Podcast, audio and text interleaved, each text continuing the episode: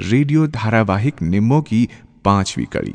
निर्मल पावन जीवन जिसका मन शीतल तन चंचल है, उम्मीदों का है वो सागर, वही अपनी निम्मो है। टूटे रिश्ते छूटे सपने, पर ना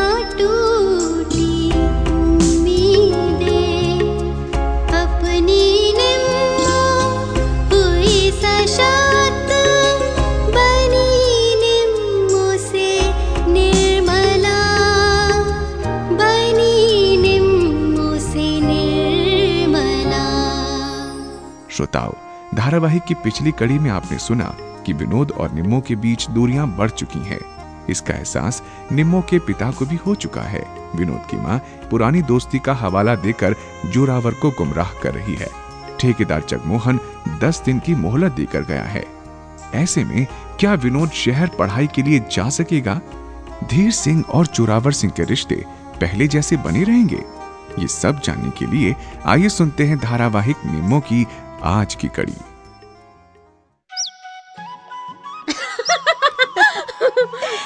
अक्कर बक्कर बम्बे बो, अस्सी नब्बे पूरे सो, चोर निकल कर भागा। ए, ए, मैं चोर तुम सिपाही, अब मैं भागती हूँ तुम मुझे पकड़ो। हम्म, देखती हूँ कब हमारी पकड़ में आती हो तुम। ये लो पकड़ो पकड़ो पकड़ो। ए, नहीं पकड़ पाई ना। अभी पकड़ती हूँ, छू कर भी दिखा, बिल्कुल नहीं पकड़ पाओगी। मैं तो थक गई, अब बस भी करो ना। कोई बात नहीं कोई बात नहीं, ऐसा करते हैं अब खेल खत्म कर देते हैं। अच्छा चलो, हम लोग भी नदी किनारे चलते हैं। पर किस लिए? चलो ना। आ, अच्छा ठीक है। कल कल बहती नदियाँ, झम झम बहते झरने, ओ, ओ, ओ, ओ। अरे निम्मो निम्मो तुम कुछ बोल नहीं रही हो। अरे मैं कब से पूछ रही हूँ, फिर भी कुछ नहीं बोल रही हो। क्या बोलूँ? क्या बात है, नाराज हो? नहीं, मैं भला किसी पर नाराज हो सकती हूँ? तो फिर क्या बात है? निम्मो हम सबसे नाराज है और इसलिए आजकल वो हम सबके साथ खेलने भी नहीं आती है। पर हमने ऐसा क्या किया है? क्या सचमुच हम लोग इतने बुरे हैं? लो, जगत भी आ गया। नहीं चंपा, तुम बुरी नहीं हो और ना ही जीतू बुरी है और ना ही जगत। लेकिन अब यहाँ खेलना हम सबके लिए बुरा है। क्यों? हम लोग जब इतने छोटे थे तब से खेलते आ रहे हैं और फिर अब खेलने में बुराई क्यों? क्योंकि अब हम बच्चे नहीं रहे, अब हम बड़े हो गए हैं। अच्छा, इसलिए तुम आजकल नहीं खेलती हो? हाँ, और फिर पापा ने भी मना किया है। लेकिन हमारी उम्र की गांव की दूसरी लड़कियां भी तो खेलती है ना। दूसरों की बात कुछ और है चंपा। अच्छा ठीक है, दूसरों की बात नहीं करते, पर विनोद की बात तो कर सकती हूँ ना। विनोद का नाम भी मत लो मेरे सामने। हाँ। ए, क्या हुआ तुम्हें? इतना गुस्सा क्यों हो रही हो? हाँ हाँ बोलो बोलो। कुछ कहा उसने? विनोद अपने आप को पता नहीं समझता क्या है, ज्यादा ही पड़ाकू बनता है। हा? हो सकता है निम्मो, वो कोई जरूरी काम कर रहा होगा।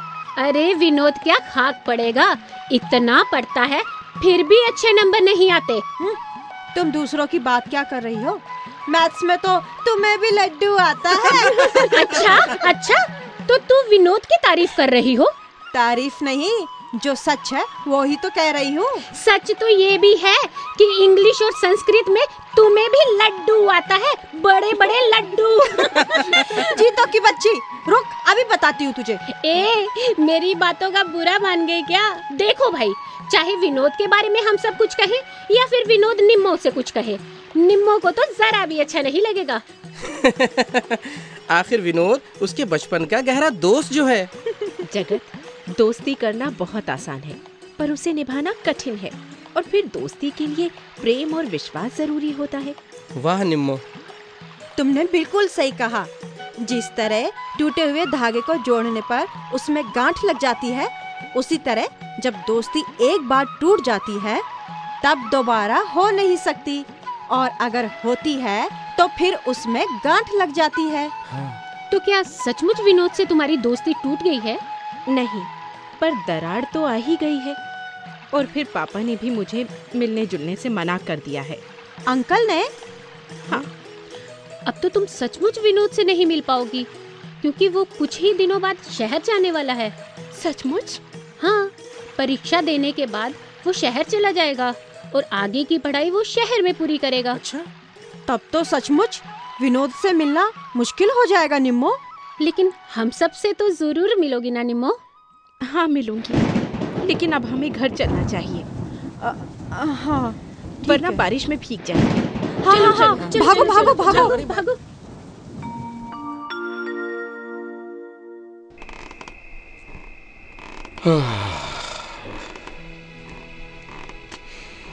अरे, आप यहाँ अंधेरे में बैठे हैं और मैं आपको बाहर ढूंढ रही हूँ। जब नजर के सामने हर तरफ अंधेरा हो तो फिर अंधेरे में बैठने में ही सुकून मिलता है। क्यों जी, हमने ऐसा कौन सा काम कर दिया जिससे हमें अंधेरे में बैठना पड़े? बल्कि हमारे लिए तो शान की बात है। अरे किस बात की शान? गांव में ना तो हमारी कोई जमींदारी है और ना ही कोई रुतबा, फिर शान किस बात की? जी, हमारा बेटा विनोद पढ़ने के लिए शहर जो जा रहा है। आज तक किसी की इतनी औकात नहीं हुई कि वो अपने बेटे को पढ़ने के लिए शहर भेज सके। विनोद की माँ, और देखो हमारा बेटा शहर जा रहा है। अरे जोरावर का बेटा हरिनंदन भी तो शहर में ही रहता है। आप तो इस तरह से बातें करते हैं जैसे आप जोरावर भाई साहब के दोस्त नहीं गुलाम हो। हमेशा जोरावर और उसके परिवार की तारीफ ही तारीफ। अरे वो तारीफ के काबिल है तो तारीफ क्यों ना करूं? ऐसी क्या बात है उसमें है? अगर हरिनंदन शहर गया भी है तो पढ़ने नहीं, कमाने के लिए गया है। अब वो शहर में क्या करता है कौन जाने। आ, आ, मैं सुनती हूँ। हेलो, मैं विनोद की माँ बोल रही हूँ। हाँ लता, कैसी हो? आ, वहाँ सब कैसे हैं? अरे यहाँ सब ठीक हैं। हाँ, अरे विनोद का इम्तिहान होने वाला है, जैसे ही पूरा होता है मैं उसे तुम्हारे पास भेज दूंगी। हाँ हाँ हाँ, जरूर जरूर, मैंने पूरी तैयारी कर ली है। बस विनोद के पापा का भी कुछ कह नहीं सकते, पर क्या फर्क पड़ता है, आखिर सोचना तो विनोद को है ना। हाँ अच्छा अच्छा, ठीक है ठीक है, रखो रखो, बाय लता। किसका फोन था? अजी लता का फोन था, दिल्ली से। पूछ रही थी कि विनोद दिल्ली कब आ रहा है। हाय क्या बताऊं, वो तो इतनी बेचैन लग रही थी जैसे विनोद मेरा नहीं, उसके कलेजे का टुकड़ा हो। अरे बाबा भेजूंगी, पर जरा इम्तिहान तो हो जाने दो, मैंने कह दिया उसे। अरे क्या इम्तिहान के बाद सचमुच विनोद दिल्ली जाएगा? लो जी, पूरी रामायण खत्म हो गई और सीता किसकी पत्नी थी आपको पता ही नहीं चला। अजी आपको तो पहले से ही मालूम है कि विनोद पढ़ने के लिए दिल्ली जाएगा, फिर आप एक ही सवाल बार बार क्यों पूछते हैं मुझसे, समझ नहीं आता मुझे तो। क्योंकि विनोद मेरा भी इकलौता बेटा है, इतनी बड़ी गृहस्थी मुझसे संभाली नहीं जाती। अरे मैं तो यही सोच रहा था कि पढ़ाई से फुर्सत मिलने के बाद विनोद मेरे कामों में हाथ बटाएगा। क्या पड़ा है यहाँ, यही टूटी चारपाई, टपकती छत है और गिरी हुई दीवारें, पाँच एकड़ की जमीन और ठेकेदार की झिड़की। हाँ? अरे ये सब कुछ ही दिनों की बात है, कुछ समय बाद सब ठीक हो जाएगा। अजी क्या ठीक होगा, सालों से यही तो सुनती आ रही हूँ। इस हालत में जीते जीते मेरा तो दम घुटने लगा है, और ऐसी हालत में मैं अपने बच्चे को हरगिज नहीं जीने दूंगी। क्या कह रही हो? हाँ सही कह रही हूँ मैं, विनोद दिल्ली जाएगा। अब तक तो ना जाने लता बहन क्या क्या सपने भी पाल रही होंगी। हाँ विनोद की माँ। हाँ बस प्रभु, विनोद को एक बार दिल्ली भेज दो। मैंने उसके लिए ऐसा जाल बुन कर रखा है कि छटपटाता रहेगा, तड़पता रहेगा, पर वह इस जाल से बाहर नहीं निकल पाएगा। बस प्रभु एक बार, सिर्फ एक बार भेज दो उसे। भगवान भगवान, अरे अरे जल्दी से सामान पकड़ो, वजन से मेरा हाथ टूटा जा रहा है। दो, जरा संभल कर। हाँ हाँ रखो। देखने से सामान इतना सा लगता है, पर हालत खराब कर दी। बस इतने से सामान में हालत खराब हो गई। अगर और ज्यादा वजन पड़ जाए तब तो पता नहीं क्या हालत होगी आपकी। बस बस इससे ज्यादा इससे ज्यादा भार मैं और नहीं उठा सकता। पर मेरे चेहरे पर पसीने देखकर ये तुम खुश क्यों हो रही हो? आखिर बात क्या है? ऐसी कोई बात नहीं है, कोई और वजह है। क्या वजह है? विनोद दिल्ली आ रहा है। क्या? हाँ, बड़ी भाभी से बात हुई थी, उन्होंने हामी भर दी है। अब विनोद के दिल्ली आने में कोई रुकावट नहीं है। क्या कह रही हो? तुम तो पहले ही अपनी बहन की बेटी, क्या नाम है उसका, पुष्पा, हाँ हाँ पुष्पा को बुला रही हो और इधर विनोद को भी बुला रही हो। आखिर ये सब हो क्या रहा है? सब प्रभु की मर्जी है। अरे पर व्यवस्था तो हमें ही करनी पड़ती है ना।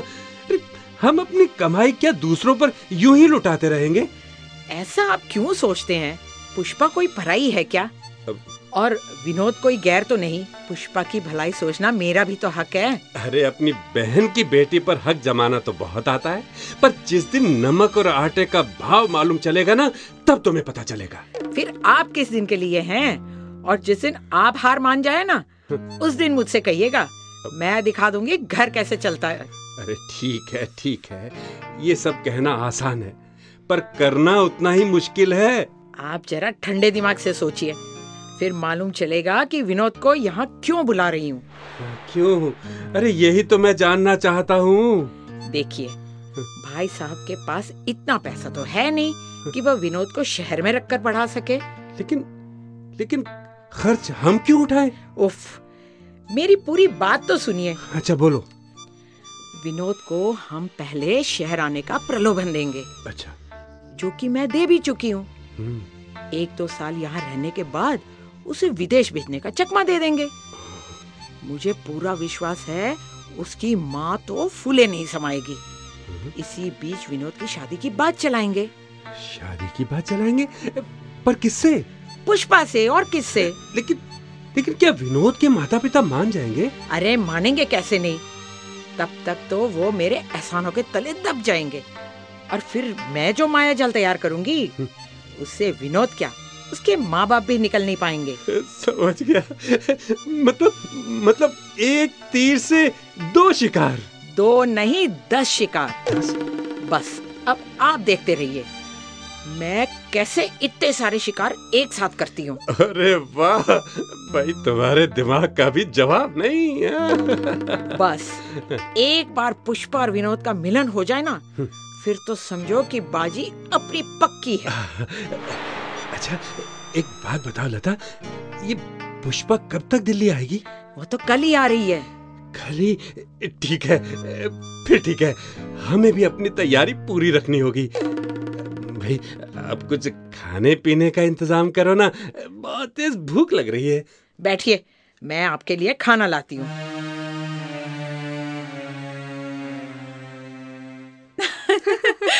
चल चल नौकर। कौन? अ, अभी आई। नमस्ते आंटी। नमस्ते आंटी। नमस्ते नमस्ते। है जया, स्वाति, आओ आओ अंदर आओ। चल चलो। आंटी पुष्पा घर में है? हाँ हाँ है, अंदर तो आओ। चल चल चलो। हाँ चले। क्या बात है, आज सभी एक साथ आई हो? हाँ आंटी, पुष्पा कह रही थी कि वो कल दिल्ली जा रही है, इसलिए सोचा मैं आज उससे मिल लूं। कहाँ है पुष्पा? वो अपने कमरे में है, जाओ वही मिल लो। मैं तुम लोगों के लिए चाय बना कर लाती हूँ। नहीं नहीं आंटी, इसकी कोई जरूरत नहीं है। कौन है माँ? तुम्हारी फ्रेंड है। आ, अच्छा तो तुम सब हो। इतनी देर कहाँ कर दी? मुझसे मिलने का वक्त आज मिला है तुम्हें? अच्छा हाँ जी।, जी हमने तो वक्त निकाल भी लिया, पर महारानी जी आपके पास तो हमारे लिए वक्त है ही कहाँ। देखो तो जरा, दिल्ली जाने की खुशी में किस तरह मस्त है। हम सबका तो जरा भी ख्याल नहीं, क्यों स्वाति? बिल्कुल, ऐसा कुछ भी नहीं है। सचमुच मुझे दिल्ली जाने की इतनी खुशी हो रही थी कि बस पूछो मत। और अब जब कि तुम सब मिलने आई हो तो मेरी तो खुशी का ठिकाना ही नहीं रहा। हाँ हाँ, हमें भी बेहिसाब खुशी हो रही है पुष्पा। पर यार मैंने तो सुना है कि दिल्ली दिल वालों की नगरी है। मैडम जरा वहाँ अपनी नजरें बचा कर रखना। हाँ, अगर यूं ही फिसली तो न जाने कितने मजनू आहें भरते रह जाएंगे। हाँ। ओ स्वाति, तुम ही ना हर बात का मजाक बना देती हो। अरे सच तो कह रही हूँ, पर पुष्पा इतनी आसानी से किसी के हाथ नहीं आने वाली। अच्छा, इसका मतलब है मैडम ने अपने लिए कोई हैंडसम लड़का ढूंढ लिया है। अच्छा अच्छा, बताओ ना दिल्ली में और कौन कौन है? बस मेरी मौसी हैं, मौसा जी, और कोई नहीं। अरे हाँ, मेरे मौसा जी के जानने वाला कोई आ रहा है, शायद उनका भतीजा है। तो वो भी पढ़ने के लिए वहीं आ रहा है? हाँ जनाब का इरादा तो कुछ ऐसा ही लगता है, पर मैं अभी तक मिली नहीं हूँ। हाँ हाँ, कभी ना कभी तो मुलाकात होगी ही। पहले मुलाकात होगी, फिर बात होगी, और बात से ही आगे फिर बात और बढ़ेगी। और जब बात बन गई फिर तो समझो। अच्छा अच्छा, अब मैं समझी, तुम लोग मुझसे मिलने नहीं आई हो, मेरा मजाक उड़ाने आई हो। अच्छा बाबा लो, अब हम तुम्हें तंग नहीं करेंगे, तुम दिल्ली जाने की तैयारी करो। चलो हम भी चलते हैं जया। हाँ हाँ, हम भी चलते हैं। अरे कहाँ जा रही हो, बैठो ना। आज जितनी मर्जी बात करनी है कर लो, वरना फिर कब जाने बात हो या ना हो। क्यों, बात क्यों नहीं होगी? क्या दिल्ली जाकर हमें भूल जाओगी? हम सबकी तुम्हें याद नहीं आएगी? अरे याद आओगी, बहुत याद आओगी, पर वहाँ इतना वक्त कहाँ है किसी के पास। लो तुम सभी चाय पियो, वहाँ घबराने वाली कोई बात नहीं है। बेटी लता तुम्हारी मौसी है, उसका स्वभाव तो तुम जानती ही हो, वो हमेशा हम सब की फिक्र करती रहती है। ये तो सही कह रही हो माँ, मौसी तो दिन में दो दो बार फोन करती हैं, पुष्पा कब आ रही है, कब आ रही है पुष्पा। अच्छा, तब तो वो सचमुच तुम्हारा बड़ा ख्याल रखेंगी। अरे इस पर तो वो जान छिड़कती है, दिल्ली जाकर तो इसकी जिंदगी बन जाएगी। मैंने ना जाने कितने सपने पाल रखे हैं, इन सपनों को तो अब पुष्पा और बहन लता ही पूरा करेंगी। जरूर पूरा होगा चाची, बस आप धीरज रखिए। इतने वर्षों से धीरज बांधकर ही तो जी रही हूँ बेटी, नहीं तो अकेली औरत को समाज में कौन जीने देता है। पुष्पा को पाल पोस कर बड़ा किया, आज पुष्पा इतनी बड़ी हो गई है कि वो खुद फैसला ले सकती है और अपनी जिंदगी संवार सकती है। माँ मैंने आज तक तुम्हारे बगैर कोई फैसला नहीं लिया है। मुझे मालूम है बेटी। फिर आज कैसे ले सकती हूँ?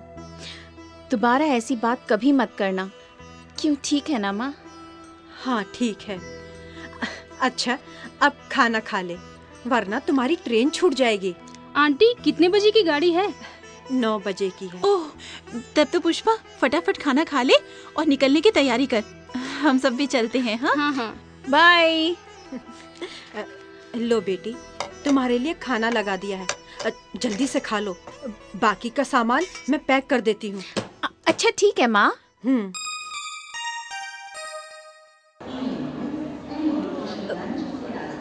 पुष्पा पुष्पा जल्दी करो, तुम्हारी गाड़ी आ गई। हाँ हाँ माँ। अच्छा लाओ ये मेरा बैग तो दे दो, और हाँ ये पॉलिथिन भी। ये लो बेटी जरा संभाल के।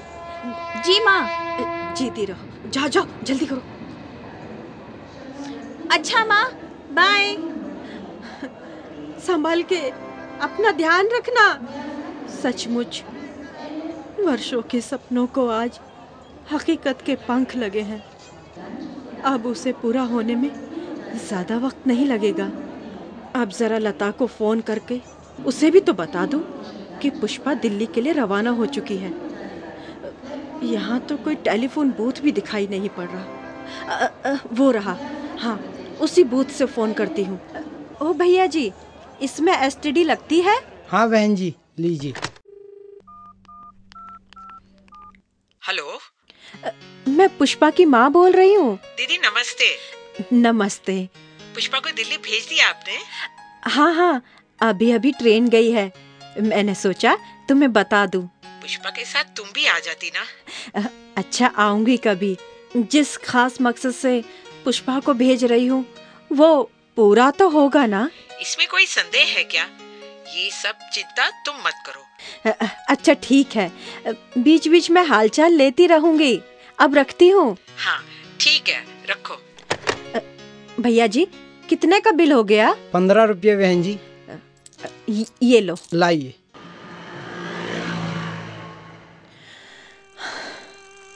भगवान मेरे सपने को पूरा करना। मेरी जिंदगी तो कट गई, बस पुष्पा की जिंदगी संवार देना भगवान।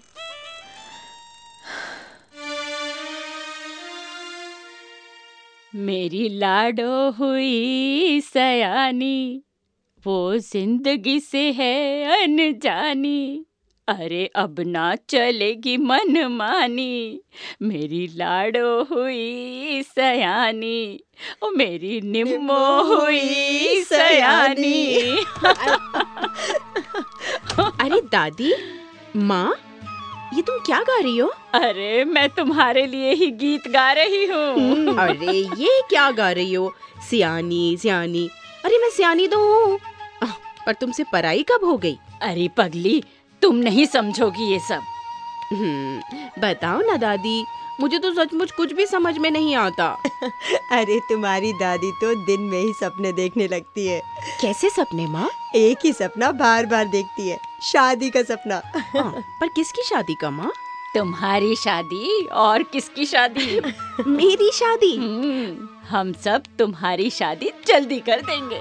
नहीं अम्मा, हम अपनी शादी अभी नहीं करेंगे। हाँ क्यों री, अभी नहीं करेगी तो कब करेगी? अम्मा निम्मो ठीक ही तो कहती है, शादी के लिए तो अभी इसकी उम्र भी नहीं हुई है। अरे तू बीच में मत बोल, बोल बोल कर तू उसे और भड़का देगी। हाँ देख बेटा, मुझे देख, मेरी शादी तो तभी हो गई थी जब मैं इतनी छोटी सी थी, और मेरी निम्मो तो कम से कम इतनी छोटी नहीं है ना। अम्मा तब बात कुछ और थी, अब वक्त तेजी से बदल चुका है, और कच्ची उम्र में शादी सेहत के लिए अच्छी नहीं होती अम्मा।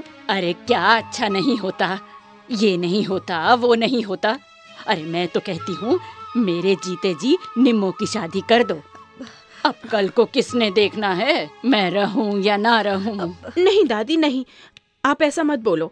मेरी शादी तक आप जिंदा रहेंगी, और देखना आपकी नजरों के सामने मैं डोली पर बैठकर जाऊंगी। अरे पगली, डोली पर तो एक ना एक दिन बैठना ही है।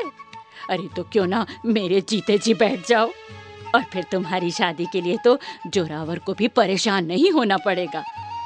पापा को परेशान क्यों नहीं होना पड़ेगा? अरे धीरे धीरे सब जान जाएगी बेटी, बस ये बता दे कि तू जल्दी से अपनी शादी करेगी या नहीं। नहीं दादी, मैं अभी शादी नहीं करने वाली।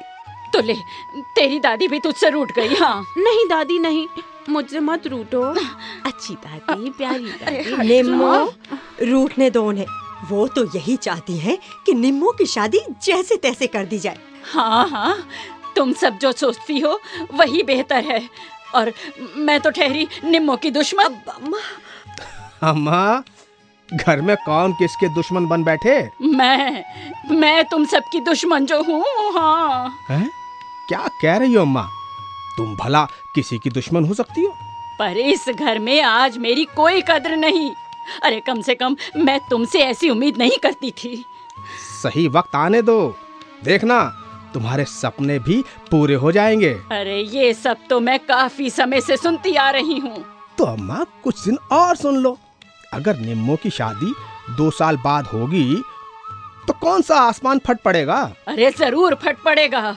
अरे जोरावर, मेरी मानो, उसकी शादी में देर मत करो। अब रात ज्यादा गहरी हो गई है, जाओ सो जाओ। है ठीक है बेटा। आ बेटी निम्मो आजा, तू भी सो जा। चल चलो दादी। हाँ, माँ जी ने तो एक ही रट लगा रखी है, वो तो दूसरों का दुख तकलीफ कुछ समझती ही नहीं, बस अपनी जिद चलाती रहती है। हाँ, इस उम्र में सब ऐसा ही सोचते हैं, पर तुम परेशान मत हो। अरे परेशान कैसे ना हो, धीर भाई साहब के यहाँ से हमारे संबंध तो धीरे धीरे कमजोर ही होते जा रहे हैं। कहा ना, सब ठीक हो जाएगा, चिंता मत करो। सुनो जी, मैं कल ही सुबह मंदिर जाने के बहाने विनोद की माँ से मिलती हूँ, देखती हूँ वहाँ से क्या जवाब मिलता है। अच्छा अच्छा, ठीक है ठीक है, अब मुझे सोने भी दोगी? हाँ हाँ, सो लीजिए सो लीजिए, आपको कौन रोकता है भला। हाँ। लो, ये सो भी गए। हाँ।